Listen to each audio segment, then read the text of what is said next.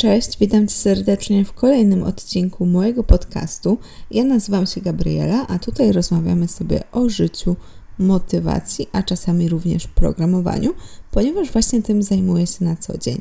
I dzisiaj chciałabym porozmawiać z Wami o mądrym odpuszczaniu, z naciskiem na mądrym, bo ostatnio mnie olśniło. E, słuchałam sobie podcastu wywiadu mm, z Robertem Lewandowskim i doznałam po prostu takiego olśnienia, taki moment, wiecie, aha, to o to chodzi. Więc rozkmina jest naprawdę gruba, także przygotujcie sobie coś do picia, jedzenia, albo mm, ubierzcie buty, chodźcie ze mną na spacer, mm, bo będzie się działo. Generalnie o odpuszczaniu ostatnio mówi się coraz więcej. E, mówi się o tym, żeby się nie zapracowywać, e, żeby pozwolić sobie na chwilę słabości, żeby nie robić treningu e, na siłę, jeżeli nie mamy już energii. I ja zgadzam się z tym, zwłaszcza jeśli chodzi o trening, bo wtedy bardzo łatwo jest o kontuzję, ale z drugiej strony ta granica jest bardzo cienka. I ja zaczęłam u siebie obserwować nieraz, zaraz podam Wam konkretne przykłady z mojego życia, że w momencie, gdy zaczynam odpuszczać, odpuszczam już totalnie. Odpuszczam w miejscach, których ja nie chcę odpuszczać. I to, co kiedyś było moją zaletą, mocną stroną, nawet takie rzeczy potrafiłam odpuścić. I to jest potem bardzo smutne, bo mm, w pewien sposób te fundamenty, które nas budowały, gdy my je odpuścimy, to potem pojawia się takie dziwne uczucie, mm, niedorastania sobie do pięt.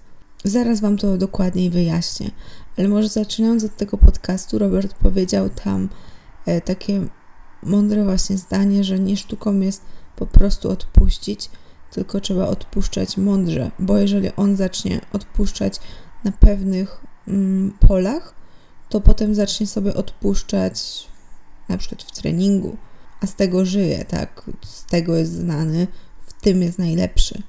I właśnie wtedy mnie olśniło, że w odpuszczaniu wcale najtrudniejsze nie jest to ego, bo ja jestem naprawdę bardzo, tak nieskromnie uważam, wytrwałą i zawziętą osobą i właśnie e, jednak też z dość dużym ego, a mimo wszystko e, nieraz byłam w stanie odpuścić, e, czasem mądrze, a czasem właśnie niemądrze.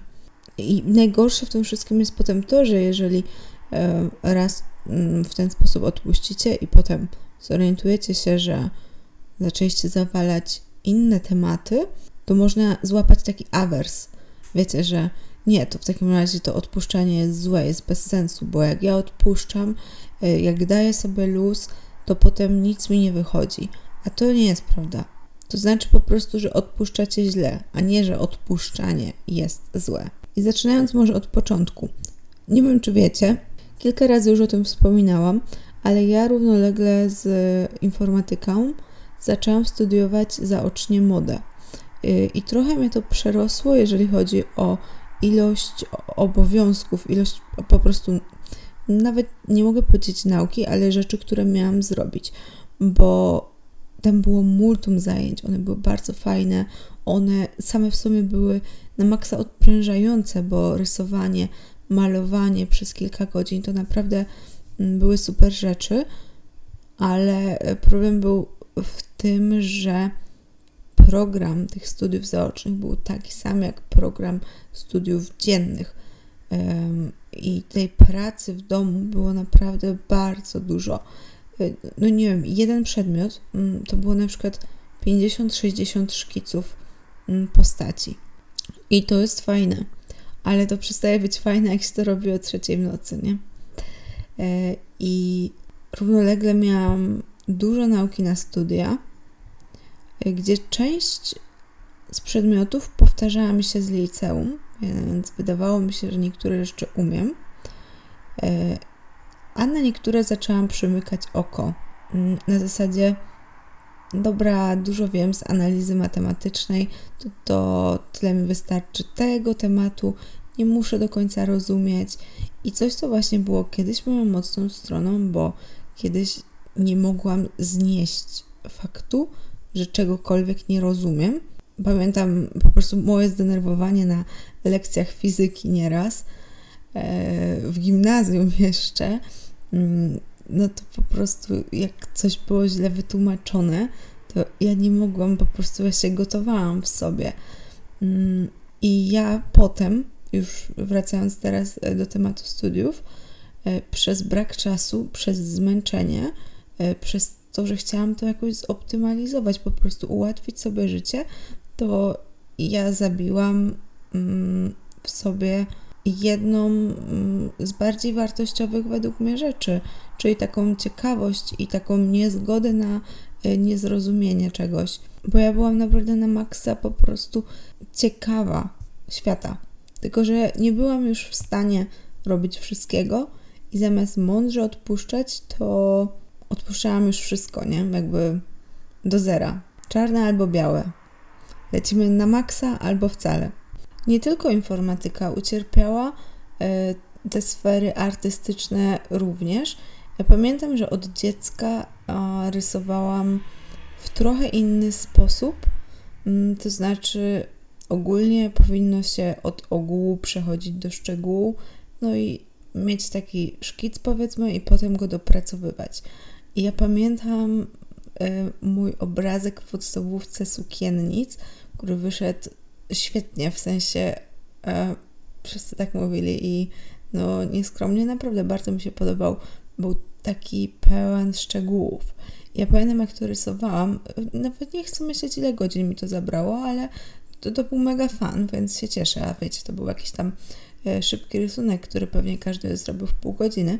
A nad tym siedziałam i siedziałam, ale on był na maksa szczegółowy i pamiętam, jak go rysowałam, to ja na przykład rysowałam jedną kolumnę i tak się jej uczepiłam, aż nie była dla mnie perfekt. E, no i miałam też taki epizod w życiu, że o tym na pewno nie mówiłam, bo to był mój najkrótszy pomysł na przyszłość ever. To znaczy, przez tydzień y, pojawiło mi się w głowie, że może pójdę na architekturę. E, I byłam w Bieszczadach mm, i tam było dość nudno. E, że ja się nie lubię nudzić, no to musiałam sobie znaleźć jakieś zajęcie. No i okazało się, że tam był taki e, pan, który bardzo dobrze rysował i właśnie uczył ludzi rysować. No i ja z nim tam siedziałam po no nie wiem, taki jeden rysunek to chyba po 4 godziny, ale to był duży format. Ja nigdy wcześniej się z czymś takim nie spotkałam, wiecie, ten taki, nie wiem, czy to jest A0, A1, no takie gigantyczne ogólnie szkice. No i on cały czas mówił mi, że tak nie mogę robić, żeby od tego szczegółu do, i potem robić ogół. No i z jednej strony ja rozumiem, to jest niezgodne ze sztuką, ale potem nigdy nie było czasu tego dokończyć i jak ja pracowałam sobie w swoim trybie, mm, no to nawet zaczynając od tego szczegółu, ja się tak cieszyłam, e, że to tak dobrze wygląda, że mnie się chciało ten obrazek dokończyć i faktycznie jak on był skończony, to już był taki bardzo dobry, e, a gdy ja robiłam to tą normalną metodą, to po prostu mi się odechciewało, jakby kończyłam to takie totalne minimum i stwierdzam, ok, no w sumie wystarczy. I w ogóle to mi się to nie podoba za bardzo. No i potem ja totalnie olewałam ten e, rysunek i potrafiłam go nawet nie kończyć. No, ale to była taka dygresja ogólnie. E, ten pomysł trwał naprawdę krótko. Mm, jak widzę siebie w wielu zawodach, to tak architekt jakoś tak, mm, no nie bardzo, e, ale mniejsza o to. To jest po prostu tak cienka granica między tym, że robimy coś dla siebie mądrze, e, że słuchamy własnego organizmu, a tym, żeby olać wszystko, że to jest ta trudność, nie duma, bo naprawdę można się przełamać. E, ja wiem, że to się początkowo wydaje, że nie, ja nigdy nie odpuszczę, bo jestem taką silną osobą. To jest trudne ale jeszcze trudniejsze jest znaleźć tą granicę. I w ogóle zastanawiałam się, dlaczego ja tak robię, bo tych przykładów mogłabym znaleźć jeszcze więcej. Dlaczego zamiast trochę sobie odpocząć, to po prostu najlepiej rzucić wszystko do zera. No i znalazłam takie dwa powody. Po pierwsze, przemęczenie. Jak organizm jest przemęczony i on zobaczy troszeczkę luzu, to on będzie chciał to na maksa wykorzystać. Nasz organizm to jest jak takie małe dziecko, które po prostu dacie mu palec i on już chce całą rękę. On już chce leżeć do końca w ogóle świata. No i faktycznie jest to jakąś metodą, żeby po prostu zrobić sobie taki generalny reset wtedy. Tylko, że to czasem nie jest kwestia tygodnia. Y, takie zmęczenie i zażynanie się w zasadzie latami, to, to jest bardzo ciężko nadgonić i bardzo ciężko jest wytłumaczyć organizmowi, że my już te, mu, mu, tego nie zrobimy. To jest trochę tak jak z odchudzaniem, jak ktoś się kiedyś głodził tak skrajnie, to potem mm, takim osobom jest jeszcze ciężej się y, odchudzać. Często zdarzają się różnego typu napady na jedzenie, bo po prostu organizm się boi, że tego pożywienia nie będzie, więc jak on je widzi, to po prostu bierze ile wlezie. No i tak samo jest właśnie z czasem y, i z taką wolnością. Jak poczuje, że można mieć chill, no to chcę mieć chill na każdym froncie. Dlatego tutaj też jest ważne, żeby tak nie zajeżdżać się właśnie do końca, bo potem może zdarzyć się coś nieprzewidzianego.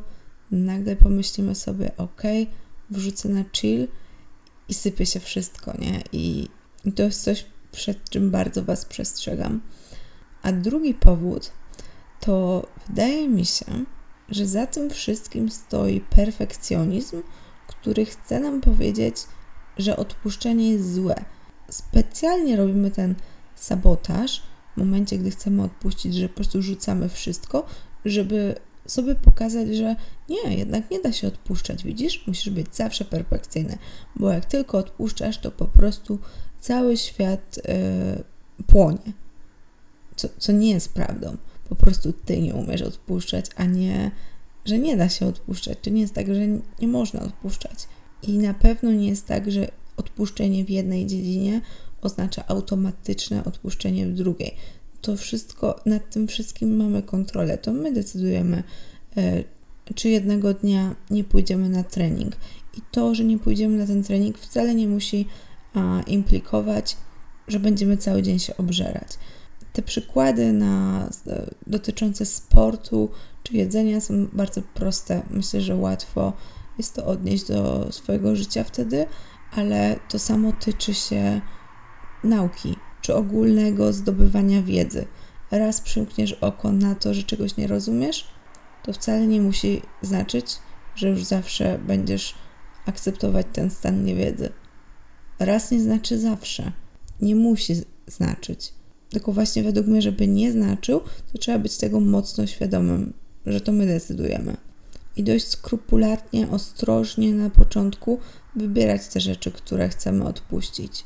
I jedna z takich ważniejszych myśli według mnie to jest i to, że ty nie umiesz odpuścić trochę, nie znaczy, że nie da się odpuścić trochę. Bo da się. Są ludzie, którzy to robią, odpuszczają jedno, żeby zrobić coś innego, żeby się zregenerować i wrócić silniejszymi. Jest mnóstwo takich przykładów. To znaczy, że się da. Jeśli ty nie potrafisz, no to musisz się nauczyć. I pierwszym, najważniejszym krokiem jest taka właśnie świadomość, obserwacja swoich zachowań, zauważenie na początku tej kuli śnieżnej, jeżeli taka się u Was tworzy, od małej rzeczy do ogromnej, a potem próba zatrzymania jej. I jasne, za pierwszym, drugim, trzecim razem może się nie udać, ale tak jak ze wszystkim, wyciągamy wnioski i lecimy dalej.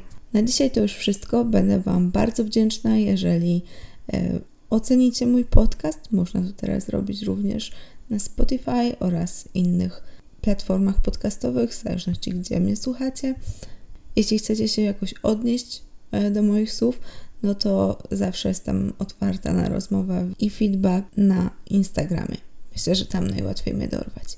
Dziękuję Wam bardzo za uwagę. Do usłyszenia za tydzień. Cześć.